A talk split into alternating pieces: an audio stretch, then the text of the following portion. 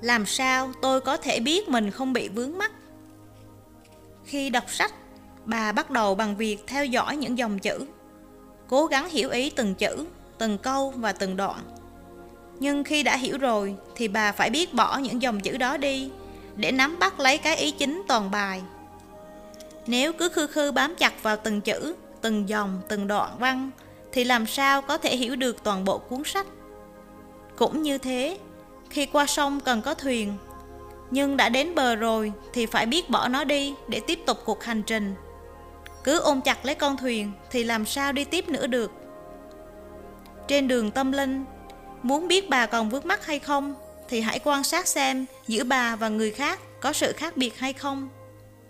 Khi tâm thức của bà được nâng cao lên, được tự do, được mở rộng, bà sẽ không còn thấy có sự khác biệt giữa mình và người khác không chê bai, lên án, khinh miệt ai hết, mà biết rằng giữa mình và người khác vốn không hề có sự sai biệt. Tất cả đều là những phần tử của một đại thể sáng chói, đầy tình thương.